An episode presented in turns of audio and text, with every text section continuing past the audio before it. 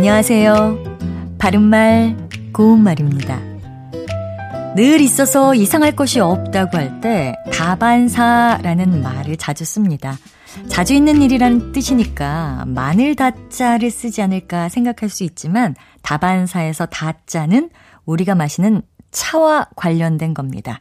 이 말은 일상 다반사나 항 다반사와 같은 뜻을 가진 표현입니다. 다시 말씀드리면 차 마시고 밥 먹듯이 하는 일이란 뜻으로 보통 있는 그저 예사스러운 일을 이르는 말로 항상 있어서 이상하거나 신통할 것이 없는 일을 가리킵니다.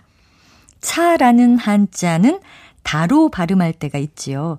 다로 발음하는 경우는 옛날부터 사용해온 말들이 많습니다. 예를 들어 차와 과자라는 뜻으로 다과라는 표현을 자주 쓰고 있죠. 그리고 차로 읽히는 것은 녹차, 우롱차, 홍차와 같이 차 그 자체나 재료를 가리키는 경우와 찬물이나 찻잎처럼 토박이 말과 붙여서 새 단어를 만드는 경우가 그렇습니다.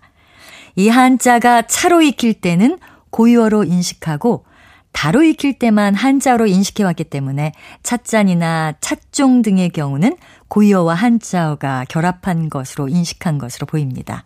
사전에서 찻잔과 찻종을 찾아보면 차 부분에는 한자가 없고요. 뒤에 있는 잔과 종에만 한자가 있는 것을 볼 수 있습니다. 바른말 고운말 아나운서 변희영이었습니다.